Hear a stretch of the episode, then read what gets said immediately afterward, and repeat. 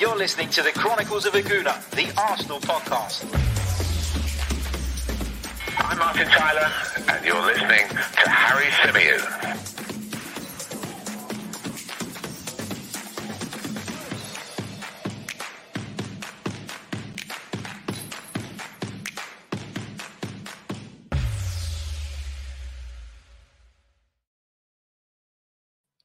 It's the Chronicles of a Gooner, the Arsenal podcast, brought to you by 90min, and we are live. Another show coming your way, talking transfers, and I'm delighted to say that joining me back on the show for our regular Wednesday slot is the brilliant journalist Mike Stavrou. Mike, welcome back. How you doing, mate? How have you been? Yeah, you know what? It was a bit of a rough start to the season, to say the least, but a bit of positive news last night with Ødegaard. So I'm feeling ever so slightly better, Harry. That's one way of putting it. A bit of a rough start to the season. I mean, yeah. I was furious on Friday night. And the more I kind of dug into it on Saturday and analysed it a little bit further, because I watched the game back for all my sins, I found it even worse. And I just seemed to be getting angrier and angrier and more disappointed by what I'd seen as the time passed. And now I'm at the point where I've drawn a line under it and I'm looking forward to Chelsea. Yeah. But what was your kind of initial reaction to that game? Was you in panic mode? Was you worried about where the season might go? Or were you able to kind of say, it is just the opening game of the season, not ideal, but you know, we can't read in too much. What was your kind of assessment? No, so I went into the season and I think like most people, I was a little bit hesitant because of the transfer business. And I think every single Arsenal fan can say as much as they want, you know, this season's a write-off. We're not going to do anything. It's not going to go well, but it doesn't matter. When it hits that first whistle of the season, there's optimism that fills you no matter what you say, no matter, you know, what the circumstances are. And I had that optimism, and that was very quickly taken away from me. I thought we were outplayed. They were the better team. We had no cohesion. It was dreadful. I don't really know what I was watching. I feel like there was effort there, but definitely not 100%. I couldn't see everything being given, and tactically we were inept. So yeah, nothing went well on the night. But it's essentially, and it wasn't even one of them situations where we could blame a dodgy decision. We couldn't blame an individual error. We couldn't blame the referee. We couldn't blame a red card. We couldn't blame discipline. It was just one of them ones where we just got battered by a championship team, essentially. And we gave them their history of 74 years winning a game in the top flight. So yeah, all round it was terrible, but and no one could sort of reason with it afterwards. I think we were all in meltdown a little bit, and I was actually getting in arguments with fellow Arsenal fans who were like trying to put a positive spin on it, because it was like, I don't want to hear this right now. I don't want to hear that it was just one game, because I feel like if you can't get yourself up for the opening game of the season, like what can you do really? But now I've had a bit of time to reflect on it, like you. You know, I'm still not happy about the performance, but I think there were some positives, like Lokonga I thought was good. Tierney was doing the best he can without anyone in the box. That was obviously a tactic from the manager to get him to spam crosses like it was FIFA. But, you know, I can't blame him for that, essentially. And, ESR was obviously brilliant. Balogun, I thought, struggled quite a lot, but you know, he's a youngster. So yeah, there's definitely some positives, but overall it was miserable. But the reason I say I'm happy is because it looks like we're getting a bargain deal for Ødegaard, who a lot of people aren't thrilled about, and I understand that to an extent, because is it as exciting as a James Maddison, you know, goal scoring midfielder with Premier League credential? Probably not. But is it savvy? Yes. Were we right in the end to wait all that time to force Real Madrid's hand? It looks like it, because I think at the beginning it was looking like maybe around 50 million euros, and now the price has shot down to about 35, because he was left out of the squad. He wasn't registered, and he's been told that he's not gonna play essentially a first team role. So I think we've played that very well, and I think credit where credit's due. Yeah, I said this on the show that we recorded earlier on today. I said that if he was indeed Arsenal's priority target in that position, which is what we're led to believe, you know, there were reports about James Maddison, those rumours sort of gathered pace at one point and then kind of hit a bit of a brick wall. The Arsenal Bell, who a lot of people follow, AFC Bell, sorry, a lot of people follow and say is kind of always spot on with these, has put out a tweet to say, we got this wrong. It looks like Arsenal are wrapping up Martin Ødegaard, which essentially ends their interest in James Maddison. Now, I don't want to kick the AFC Bell or any account or any journalist down, because you're only as good as the information you get a lot of the time in this kind of business. So I understand that you can pick up a piece of information, run with it, and sometimes it doesn't come to fruition, and that can give your reputation a little bit of a beating. But as I say, you're only as good as that information that you get. But everybody else has insisted that Ødegaard was the priority target. So if Arsenal have had to wait a week into the season to get their number one target, and get their number one target at a relatively good price, I would say 30 to 35 million pounds is what we're hearing, I don't think that's the worst thing in the world. I think as fans, Mike, shouldn't we have been expecting that some of this business to spill over into the season? And shouldn't we have been expecting that Arsenal wouldn't conclude all of their transfer dealings until the end of the window?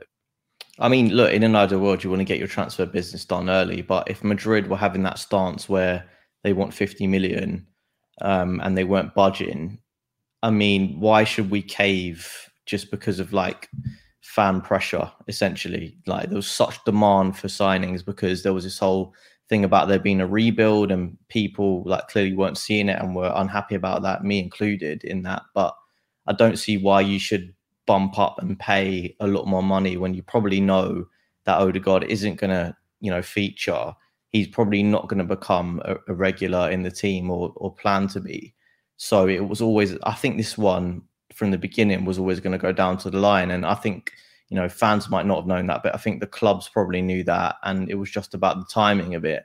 And look, it's disappointing because we probably would have wanted Ødegaard in that team. We had quite a lot of absentees.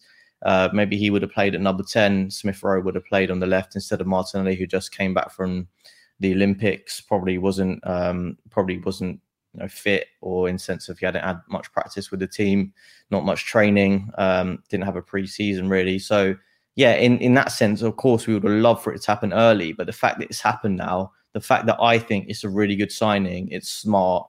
You know, we've seen what Ødegaard can do. For me, the highlight games in when we beat West Ham, and he just absolutely pulled the strings. I won't forget that game because he just was everything that we'd want from that sort of player. I was watching a clip. It's been doing the rounds. I think you retweeted or quote tweeted or something. It was a game a few years ago in the Champions League under Wenger. Sanchez was playing, Ozil was playing, and just the sort of speed of play that we had, the interchange of positions. You know, how technically solid our midfield was at that time as well. I look at that and that's such a far cry from what we have at the moment. I absolutely love Emile Smith-Rowe, but is he the sort of guy that's going to, you know, thread passes through, that's going to, you know, really make the team seamless in their passing? He's probably not that guy. So someone like Ødegaard is that sort of player, and he's only 22. And quite an important point to make is that if it is really 25 million that we sold Joe Willock for, if we're getting Ødegaard for another 5, 6, 7, whatever it might end up being, I would say that's pretty good business. Yeah, I agree entirely. I think the thing with this Ødegaard thing is as well, so we know that Maddison is off. You know, I think a lot of us understood weeks ago that this was not going anywhere. We knew that Ødegaard was someone Arsenal were looking at. To be able to get him for this price, I think represents good value. And again, as you said earlier, I appreciate there are a lot of Arsenal fans that don't feel that this is necessarily the best bit of business that Arsenal could have done. I think what you got to look at is you got to look at it a little bit more simply. And you got to look at the fact that Arsenal were a much improved side in the second half of last season. Were Arsenal at the level that we wanted them to be? No, you know, they were still quite some way short of that. But Arsenal's improvement last season in the second part was partly due to Martin Ødegaard coming to the club. Not solely. Emile Smith-Rowe played a big part. Bukayo Saka played a big part. Nicolas Pepe's form picked up defensively. We were a lot sounder. So there are other factors as well. But for me, he was part of that team that was better in the second half of the season. So I can understand why Mikel Arteta and Arsenal are keen to bring him back and continue that development, because the only reason we're sitting here talking about last season being unacceptable is because of the first half of it. The second half of it was a lot better. Yeah. And you have to remember that when going into this season. If Arsenal continued in the form, or if Arsenal continue to pick up results at the rate they did in the second half of last season, then we stand in very good stead. We stand in with a very good chance of finishing in the top six, possibly even challenging for the top four.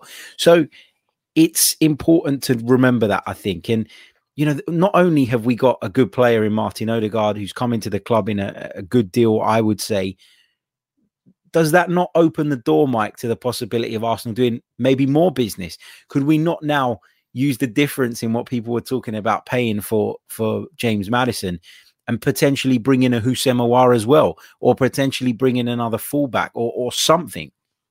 Well, if we spunk it on Aaron Ramsdale, mate, I don't think that's going to go down very well either. I'm sure we'll come on to that. But yeah, I hope so. I really do hope so, because there are other areas that I think we really need to improve. Right back, you know, I think we both said in our season preview that we would start Callum Chambers for the start of the season, and I think he's...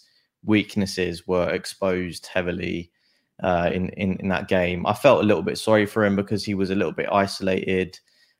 You know, Brentford really did a number on him essentially, and he was often 2v1 a lot of the time. But plainly, I don't think he is the man to take us forward at right back. And I don't think Arteta thinks that either, because the fact that he brought on Nuno Tavares when he had loads of other options on the bench to bring on at right back. Cedric was on there. Maitland-Niles was on there. You know, what does that say? What does that say about it, really? So that's another position. Striker, I'm really worried about, because as I mentioned again, it's like we have two half strikers. I think Lacazette can do half of the job in terms of hold-up play, and I think Aubameyang can do half of the job. His finishing is good, but he can't do the other things that a striker should be able to do. I don't really know what's going on with that situation, Harry. I was a bit perplexed, really, when they were both ill at the same time. I'm sure the details will emerge on that in due course, but I'm not really sure what happened. I'm really disappointed about Tammy Abraham going to Roma for what looks to be about 35 million. I think that's an absolute steal, and I think that's the sort of business we should be doing. Maybe Chelsea were reluctant to sell to us because they're a rival, but I think that deal was there to be done. If we could have shipped out Lacazette earlier, you know, which is obviously easier said than done, but I think that should have been a priority, because striker is another area. In terms of Aouar, I'm not sure that there was a report that came out from, I saw Get French Football News tweeted it last night, that apparently the Lyon manager wasn't happy. He was one of the players that the manager wasn't happy with in terms of his attitude. So maybe is that bullet dodged in that sense? I don't know, because I have heard things about his attitude before. So yeah, there's a number of areas, man, a number of areas. Yeah, for sure. And it's interesting you mentioned that Aouar report, because I did see that as well. And we know that Mikel Arteta has zero tolerance for that kind of character, as we've seen. You know, otherwise Matteo Guendouzi would still be at the club. William Saliba will probably still be at the club as well. So he's obviously got an issue with players like that, players who do kind of walk that tightrope between being sort of respectable and fully engaged and paying attention to the manager, and those players that are kind of mavericks and can get a little bit sort of... what's the word? I guess it can get a little bit prickly at times. Mikel doesn't deal with that well, so I don't think he'd actively go out and look for a player like that as well. And I'm sure partly or part of the reason that Martin Ødegaard was so high up the list was because of his attitude, because of his character, because of the way he works hard behind the scenes. Mikel Arteta will know that firsthand about him, and I think that's played a part in this decision as well. You mentioned the Aaron Ramsdale bit there. We talked about it at length yesterday. Well, I talked about it at length yesterday. I'm not on board with this signing at all. I don't understand the logic behind it.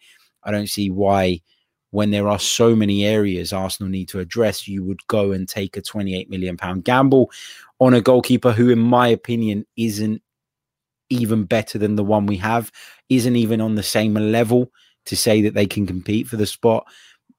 I just don't get it. What's your take on the whole Ramsdale situation? How do you feel about it? Yeah, I 100% agree with you, mate. And look, he's not better than Leno, in my opinion. I think a lot of fans would agree with that. So at the end of the day, you're buying someone to succeed Leno next season. And it doesn't make any sense. Why not address that area at the time it needs addressing? Unless Leno is going to go now, which I don't think he is. It doesn't make sense. It really doesn't. When there's other pressing areas that we need right now, for me, I would be happy if we went out and just signed Matt Ryan again to be back up for a season. Get him on a season-long loan, whatever you need to do. He can be our backup. That's fine. He can play in the cups. He was perfectly, fit for that backup role. And we stick with Leno. And then if Leno goes, then we maybe look into a keeper we want to get. There's quite a few out there. I know a lot of people saying about Onana as well. It's a difficult case because obviously with a ban as well, he wouldn't be able to play. So maybe that's why they didn't go for him for the beginning part of the season. But there are other options out there.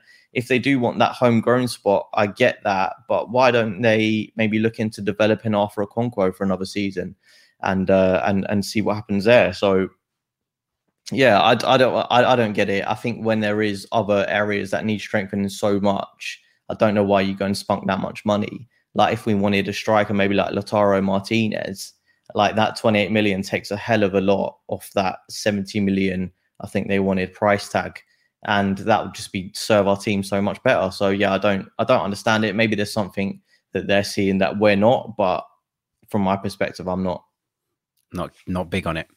No. Not big on it at all. And people pointing out in the chat that Matt Ryan has signed for Real Sociedad. We know that. I think that Mike's point was that we should have gone and done that. We should have gone and made that offer to Matt Ryan, because from what we understand, from what we've been told, from what Matt Ryan has said in recent interviews, it looks as though his people tried to make that happen. They tried to make a deal with Arsenal that would see him continue at the club. However, it was indicated to his camp that Arsenal were looking for a homegrown goalkeeper rather than the Australian, who, as you rightly point out in the chat, has joined Real Sociedad. And I think that's a good move for him, to be fair. He'll be the number one goalkeeper at a relatively big club in Spain. Get your questions in the chat. Let's take some of your questions because there are plenty of comments coming in. So I'm sure you guys have got plenty to say. Get those questions in the chat box now. Pop a little Q in front of them so it's easier for me to pick them out of the chat box. Make sure you like the stream if you haven't done so already. Subscribe to the channel if you're new. If you'd like to sign up and become a member, go that one bit further to support the podcast. You can do so by clicking the join button just below the video, or you can click on the link I've put in the description. Also, just a quick reminder that this podcast is brought to you by manscaped.com. So for all your male grooming needs, head over to Manscaped. Check out their fantastic range of products. Your partner will thank you. I can assure you, you'll thank me as well, because it revitalizes you, if that's the way to put it. Check out the Lawnmower 4.0 in particular. Fantastic product. Battery seems to last forever. Mind you, I guess that depends on what you got going on down there, but check it out, manscaped.com. Enter our discount code 90min20 and you'll get 20% off of your order, as well as free worldwide shipping. Right, let's go over to the chat box and take some of these questions. Steve says, who get a stopgap in. This is how we get out of this mess. There is no bet under 20. Okay. All right. Hold on. The comment, let me just read it again from the start and try and make sense of it. So Steve says, getting stopgaps in basically is why we're in this mess. There's no better under 23 English keeper than Ramsdale. Why should we kick the can down the road yet again? So Steve clearly wants to see Arsenal move for Aaron Ramsdale, feels he's the best under 23 English keeper. And why should we kick the can down the road again by bringing in a stopgap? My answer to that is, Steve, why does it have to be an English keeper? I mean, Arsenal are not, this homegrown thing is obviously an issue, but it feels like Arsenal are pushing that too hard. Does it not, Mike? It does feel like with some of the potential departures that we're hoping to move on, your Kolasinacs, your Bellerins, etc., that we don't really have a desperate need to bring in an English goalkeeper per se. So why are we so obsessed with that? No, because obviously as well, if we're looking to bring players through our academy as well, they count as homegrown if they're in the squad. So yeah, I don't really understand that point. And obviously we brought in Ben White as well. He's one that will go towards that. Yeah, I don't know. I mean, I think we do need a stopgap, because I don't believe that Ramsdale is the answer long term, just from what I've seen from him so far. I think he looks like a decent shot stopper. Obviously, he was facing a lot more shots at Sheffield United. I actually saw an interesting article from Tom Canton on football.london, and he was sort of going through the stats like side by side, and Leno and Ramsdale were quite even for in terms of goals conceded. So they should have saved what the shots that they faced, essentially. It was about right with the goals that they conceded. They would be expected to. And then he compared that to Emile Martinez, who outperformed that. We're not going to go into that whole debate again. We've had that one with Martinez many times. But what he was saying was basically where Ramsdale excels over Leno was his long passing. He's got a much higher percentage of long passes made, essentially, in and into the final third as well. Those were also higher. Obviously, there's the caveat that Ramsdale would be hitting more long kicks to Sheffield United, because this is a tactic of theirs. But the fact is that those passes that are actually being completed is better, and it's a much better way to beat the press. I mean, we've seen it so many times with Leno that he's been forced to make a quick decision with the ball at his feet, striker bearing down on him, and it's resulted in a goal. And that essentially can't happen anymore, because there can't be more games this season where we blame individual errors. We need to improve on that, and maybe that is what they're using as their metric. I don't know. This is what I'm saying. There must be something in the scouting system in Arteta that people have looked at to think, okay, this is why we're going for Ramsdale. So, and as much as I want to believe it, I just think that could be a decision that could be made next summer on who to sign as a Leno replacement. Because right now we're not looking for a Leno replacement. We're looking for someone to provide competition / be a backup keeper. I mean, do you actually think Ramsdale can challenge this season, Harry? I don't know. I don't, but that's not to say, because a lot of people in the comments are saying that Leno is poor and Leno's made a lot of mistakes. And I completely agree with that. I subscribe to that. I've said it many times over the last 12 months or so that Bernd Leno doesn't fill me with any confidence. I don't like the way he distributes the ball. I think he's really poor at doing that. I think he does put us in pressured situations. I think some of the times we've lost the ball on the edge of our own penalty area, where midfielders have been caught in possession, dropping between the centre backs, has come as a result of Bernd Leno playing poor passes. You know, Bernd Leno from the goal can see everything. He can see the pitch, and he's expecting players who are facing the goal with their back to everything else to be able to read that danger, when actually he's in the best position to do that. So when I say that I'm not keen on Ramsdale, and when I say that I don't think Ramsdale is the answer, and I'm sure Mike is of this opinion as well, it's not because we think Bernd Leno is the best goalkeeper in the world. It's just we're not convinced that he is an upgrade on what we currently have. And how can you spend £28 million on a goalkeeper that you don't even think, or you're not even sure is going to challenge that goalkeeper for the number one spot? Vuk Valcic says, don't agree on Ramsdale. He's at least in competition with Leno for the number one spot in all aspects, and much better with his playing skills. He's also young. Yeah, but you say he's at least in competition. If I'm spending £28 million on a goalkeeper, I want to know that goalkeeper comes in and improves my team automatically. Is he an upgrade on Runarsson? Of course he is. Mike's an upgrade on Runarsson. But yeah, that's what I mean. That's what frustrates me. I don't want people to take it in the way of we are saying that Bernd Leno is the best goalkeeper in the world and Ramsdale isn't fit to clean his boots. That's not what we're saying. We're just not convinced that Ramsdale is the right man to take us forward. Junior Gunner says, trouble is Ramsdale is going to be on the chopping block from the get-go. If he makes a mistake, the Wolves will be out for Edu and Ramsdale. And for Ramsdale, it's not a great environment to develop. That's a good point. Yep, it is a good point. And I think as fans, we have to be mature enough, don't we, to, if this transfer does materialise, to put our views on Ramsdale to one side and get behind him over the course of the season. And I'm not sure that all of us are able to do that necessarily.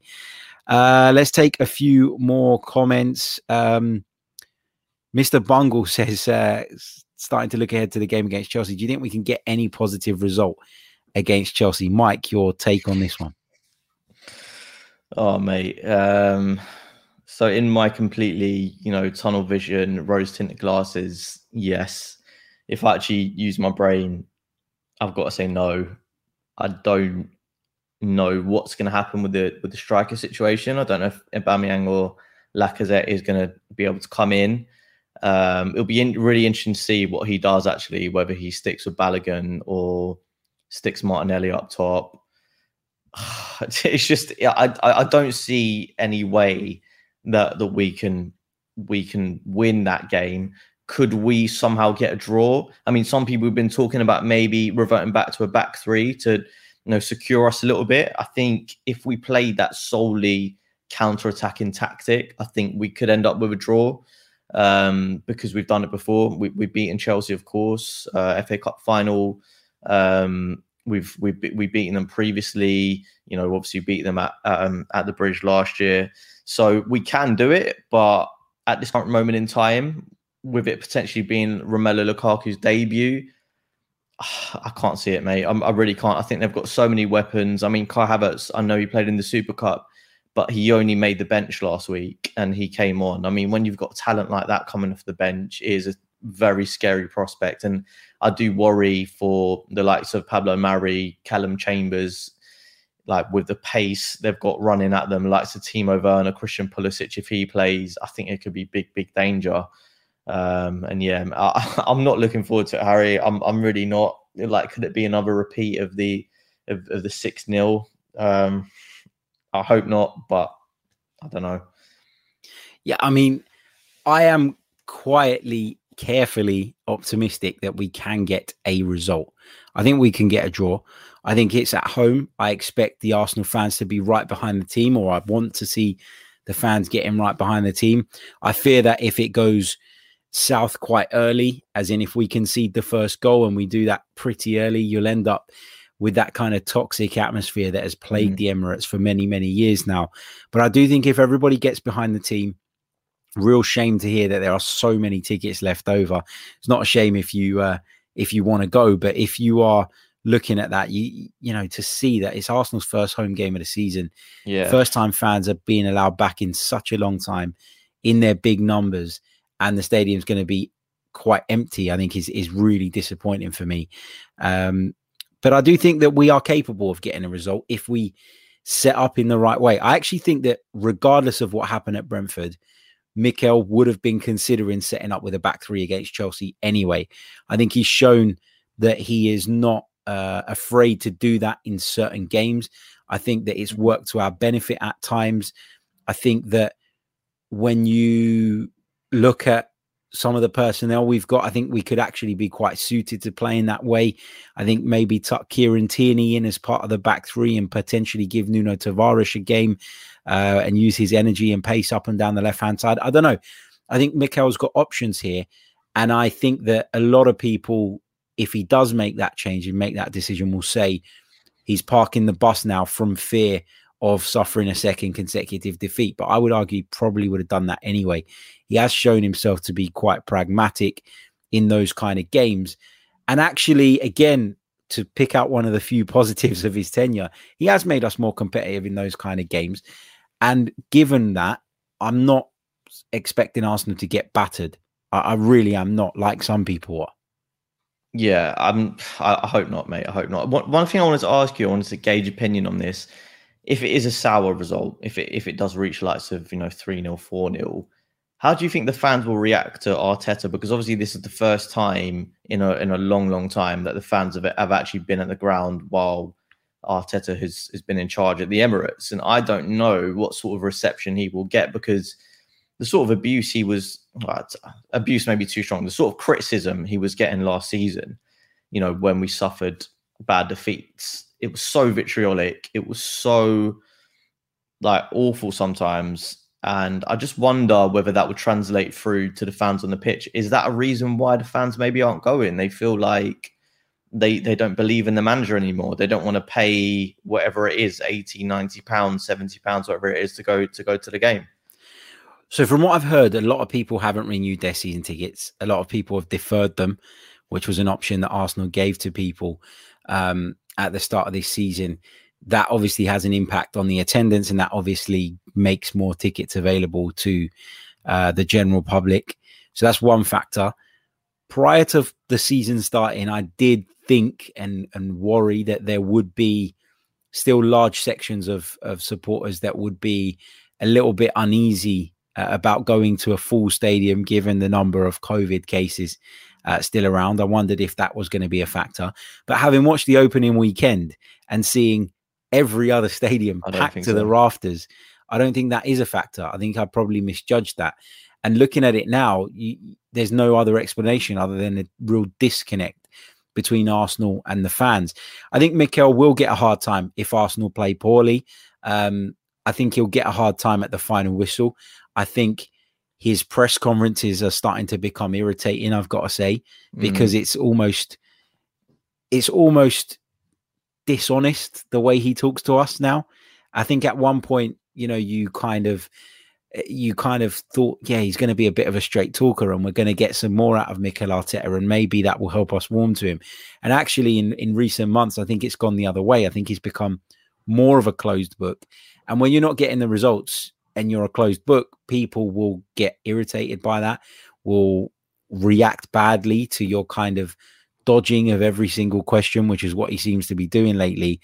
And, I do think he's going to get a hard time. I think the atmosphere will be toxic, and it could become toxic very, very quickly if things don't start well for Arsenal on Sunday. So it's a combination of those factors. But, you know, the bottom line is it highlights a massive disconnect, doesn't it, between the club and the fans at the moment. And that can't be good. It can't be good for business.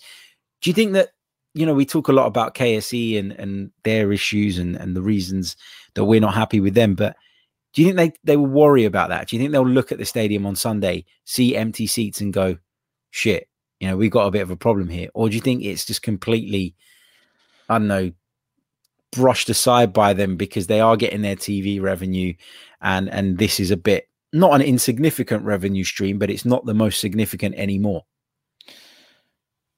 I don't think it will bother them that much, to be honest. And I think they are fully invested in the project, in the manager. Otherwise, I would have got rid of him last season after the Europa League. I fully believe that. They have backed him with signings this summer. You know, we're looking to spend over like 130 million, whatever it might be, plus any others that might come in. So people can't argue about that now. A lot of the big argument about KSE was the money factor, the fact that they maybe weren't investing as much as our rivals were. But you look at our signings over the last few seasons, you know, the past 2 years can be looked at in isolation, I guess, because of the COVID pandemic. But even then, even with the pandemic, you know, we dropped 45 million on Thomas Partey last season. You know, we're looking to drop 120 million this season. Obviously smashed our records, bringing Nicolas Pepe 72 million. So the money is being invested. I think a lot of fans are upset about the apathy, maybe, the fact that they don't really get involved, especially Stan Kroenke. I think that's changed a little bit with Josh. You know, that famous interview he done when he said, be excited. I wouldn't necessarily say I'm excited at the moment, but he has been more involved. He went to the fans forum, obviously, as well over the summer. And even if you might think it's hot air, at least he's actually taking an interest. And then when it comes down to it, Harry, all they can do is invest and hope the people below them invest wisely. And for a lot of people, they're not doing that. I think this window is one that it might not excite fans, but it's building for the future. You look at the sort of profile of player we're bringing in: Martin Ødegaard, 22, Nuno Tavares, 21, Lokonga, 21, Ben White, 23. That tells me that this is a long-term plan. That's not gonna make a lot of fans happy. I understand that. We finished 8th 2 years in a row. If we want to get back into the top 4, that would take another 200 million or something to get there. So they might not be prepared to do that. And some may understand that, some may not. But I think at this current moment in time, they're not worried about that. I think if we are in danger of getting relegated, you know, if we lose 10 games on the spin, something may have to happen. But at the moment, I don't get the sense that they're unhappy. So let me put this question to you that's come in the live chat. Where is it? From Leandro, who says, are either of you Arteta out? Just out of curiosity. I mean, just quickly from me, if you didn't sack him after the Villarreal defeat last season in the Europa League, and then I don't think he's been backed enough. I don't think it's enough to turn Arsenal around with the kind of signings that he's had so far. But if you didn't sack him after Villarreal and you're going to give him some money in the transfer market to bring in a £50 million centre-half, Martin Ødegaard, Sambi Lokonga, Nuno Tavares, and potentially a £28 million goalkeeper, then sacking him after one game against Brentford would be madness. What would have been the point in persisting with him all summer if you were going to pull the trigger after one game? So I'm not convinced anymore that Mikel Arteta is going to be able to do this job the way we want it done. But I'm also not saying he should be sacked after we lost to Brentford. So that's where I am at. I mean, Mike, where are you on this kind of whole situation? Yeah, so the point that I was at last season after the Europa League, I wasn't calling for him to be sacked, but I said that I would understand if he was, because it was so disappointing. It was so disheartening. That would have been the step to take us into the Champions League and who knows what. But now I look at it and I still think there are deficiencies. And the fact for me that I'm looking at it, and the most level-headed people, like one of my good friends, Andrew Thompson, who's a really, you know, level-headed guy. He looks at things and doesn't judge it too emotionally, and he's really good on tactics as well. And even he's saying that, look, like, what is Arteta doing now? We're looking at this team, and as I mentioned earlier, like, what are the attacking style? Like, the fact that our main outlet, Harry, against Brentford was Kieran Tierney. Like, it literally looked like, it probably wasn't, but from an outside perspective, it looked like the tactic was get it to Tierney, to hit the ball in, but you've not got the runners from midfield to give him an option. And it was just so baffling. You think on the opening day of the season, surely the tactics would be slightly better than this to try and unlock a team that maybe we thought would roll over. So I'm questioning him. I'm not saying Arteta out. I don't think so. But I think if it does get to that position where we were last season and we were down at the bottom, a few points above relegation, they'll have no option but to get rid of him. The issue for me, obviously, is the succession plan. What is there a plan in place? Is there someone that they're eyeing up potentially? If we do get rid of Arteta, is there someone they want to go in for? I don't know. Someone said to me, Graham Potter, the other day, you know, if Arteta does get sacked, would you take him? And I honestly think I would. I think I would take him because I think he's better tactically. He's managing a much less talented squad and they play decent football. You know, he's not the Antonio Conte or the star that everyone wants. But I think in terms of who can take us forward from that perspective, I think it would probably be a decent option. I don't know. Would you just say, obviously, we're getting ahead of ourselves now, but hypothetically, is he someone you might look to take the manager job? Not really, because I don't think the fans will ever accept him. I think he falls into that bracket of a manager that people would say, if we signed him, it just reeks of a lack of ambition. I just don't see the Arsenal fans ever warming to someone like that. And that's not to say that he couldn't do the job, that he wouldn't do a decent job. But, you know, the fact that you've got people talking about Antonio Conte and then that name comes into the mix. I think it's just so unrealistic, though. Like, why would Antonio Conte come to us? He just won the Serie A. Like, I think fans need to get real. Essentially, like we need to get someone that's actually at our level and look at our level. Yeah, that's absolutely right. The Antonio Conte talk is absolute nonsense. Antonio Conte is not coming to Arsenal Football Club in their current state. He walked away from Inter because he got told he had to sell a key player, and he got told he wasn't going to have the money to take that project even further on. He's not going to come and be told by the Cronkies that he has to operate within a self-sustaining model and that he can't do the business that he wants. Deepak Patel, on the whole Arteta thing I was talking about, obviously, his press conferences. He says, you speak about the lack of transparency at press conferences, the style of play and the transfer strategy, but which other clubs give you the level of information you seek? Ours is a different project after 22 years. Let me make it clear, I'm not looking for Mikel Arteta to do a Harry Redknapp and pull up outside in his Range Rover with his windows down and tell the Sky Sports cameras on transfer deadline day exactly who he wants to sign, how much for, and what kind of perks are in the contracts. I'm not looking for that from Mikel Arteta. I'm looking for Mikel Arteta to open up a little bit in the sense of not coming across as this cold character that he has come across as in recent months. When you are in a place where your team's not performing, your results are not what they need to be, you need to put the charm on. You need to go on a charm offensive and get people to believe in what it is you're doing, to say the right things, and to kind of do it in a way that makes people feel warm towards you. And I don't think Mikel does that. I don't think he needs to give away tactics. I don't think he needs to give away things, but he deliberately says stuff, for me, that riles people. For example, and I don't know if you agree with this, Mike, what's the constant need to talk about how much KSC are backing him and how good they are and how ambitious they are when that's not even in the questions he's being asked? Why is the constant need to do that? And given the relationship between the supporters and KSC at present, is he not just causing himself more aggro by making sure he slips those comments in every single conversation?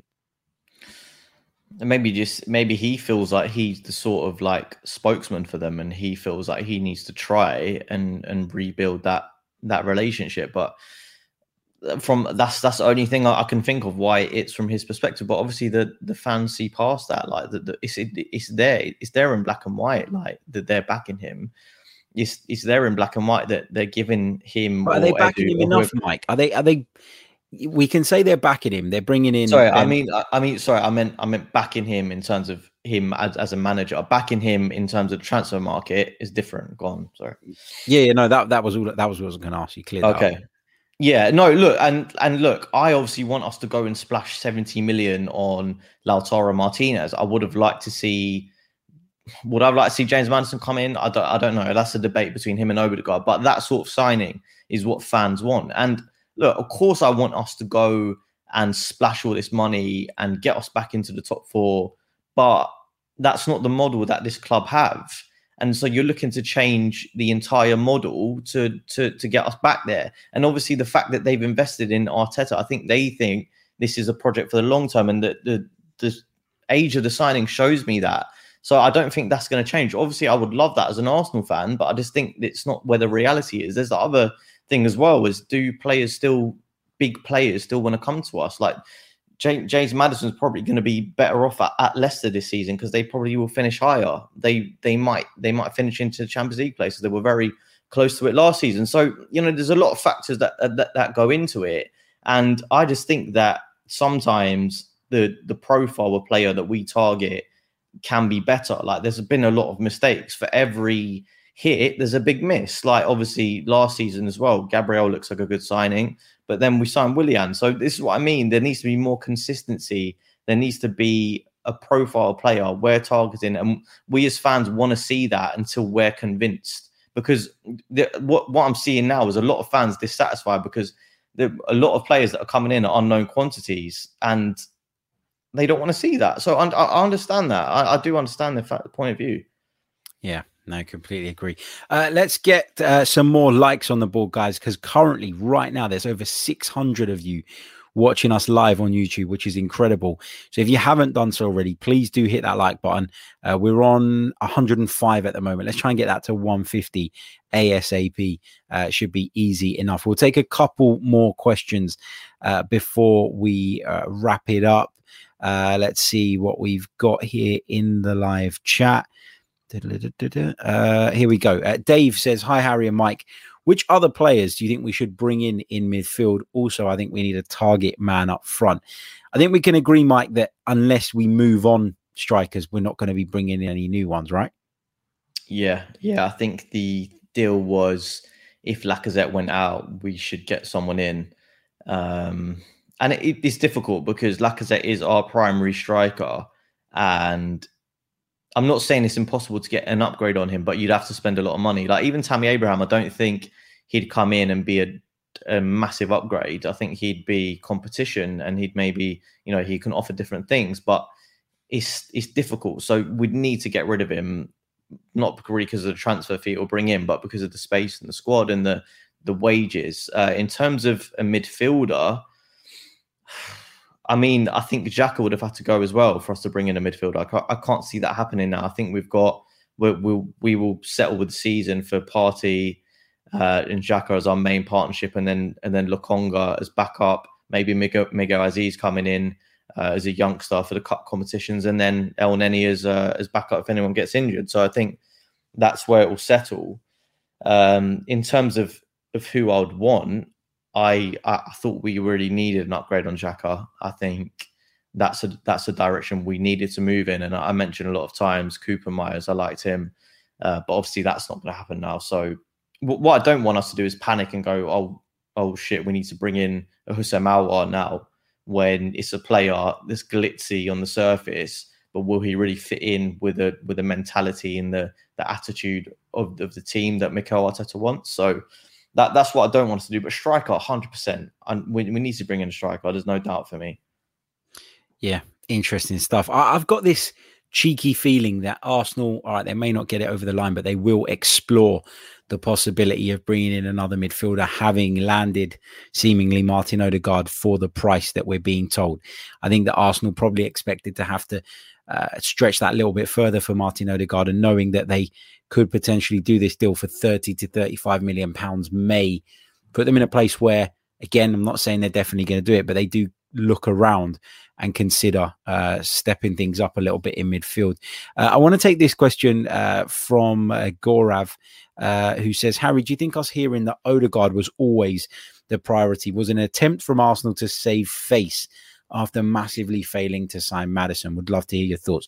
I don't, because I think that those reports of Ødegaard being a priority signing for Arsenal came out way before we even heard that Arsenal had an interest in Maddison. And the interesting thing about Maddison is there weren't Arsenal fans out there, let's be honest, prior to that link that said, yeah, I'd love to see Arsenal go out and get James Maddison. It was one of those stories that came out. The interest was attributed to Arsenal, and from then on, it kind of spiraled into fans saying, yeah, he's the right man. Let's do it. Let's get it done. I had said to you guys on here previous to the interest in Maddison, as I say, even becoming public, that Arsenal were after Martin Ødegaard, that Arsenal saw it as a priority this summer, that they wanted to get it done. So I don't think that's the case. Obviously, I don't know for sure, but I wouldn't imagine that was the case. I've got to be honest. Let's take one more and then we'll wrap it up. I'll check it to Mike. Let me just pick one out. Let's see what we got. So many different questions. I'm quickly reading through them. Here we go. Where is it? Let's take this one from... Van Damme's frosty mullet. It says, why aren't we looking at Tolisso for 10 million pounds? Mike, I'm not big on Tolisso. He's got a lot of injury issues and that puts me off. What's your take on him? Is he someone you'd be looking at? We know that Bayern are keen to move him on. Yeah, I think a few years ago, he looks like a good prospect. And he's just been plagued by injuries. The fact that he is available for that price, what does that really tell me about him? He's 27 years old. Again, it doesn't really suit with the sort of business that we are looking to be doing this window. And he wouldn't get into the starting 11. Would he get into the starting 11? I don't think so. So he's a backup signing, not one that's that interesting for me. Would want higher wages as well. So that takes away from another potential incoming we could bring in, because let's not forget, it's not just transfer fee. Like the wage bill is also important when you have players like Aubameyang on as much money as he is, Lacazette on a lot of money. You have to be careful with these sorts of things, like just bringing in players because of their name and not particularly if they fit the plan or will improve. Like a lot of people have been talking about, we need to improve the starting 11. I'm not sure he does, so I don't know why we bring him in.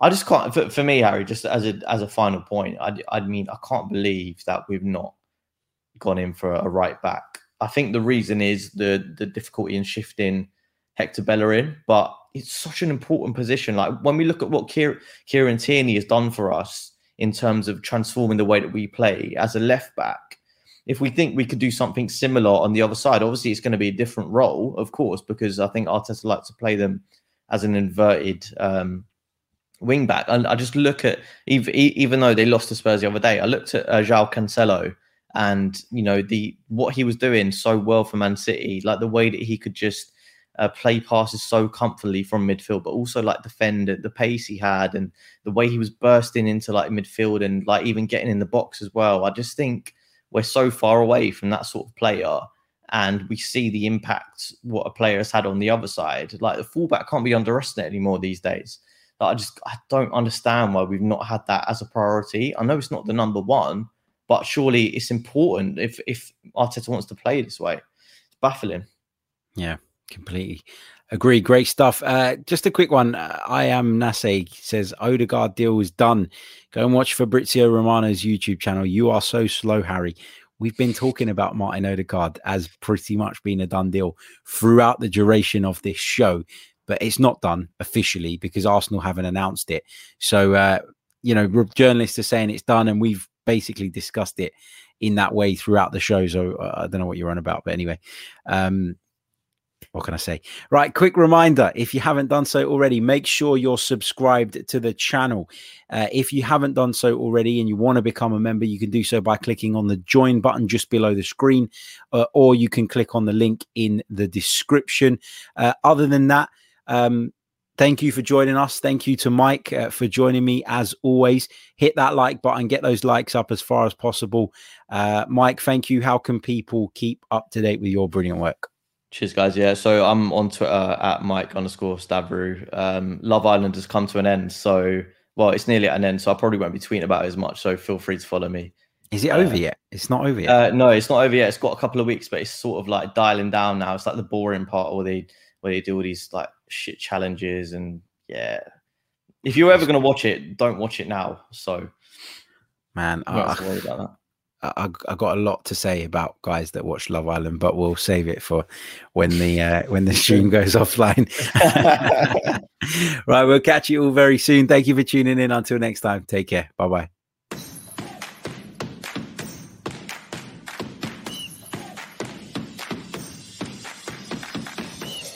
You're listening to the Chronicles of a Gooner, the Arsenal podcast. I'm Martin Tyler, and you're listening to Harry Symeou.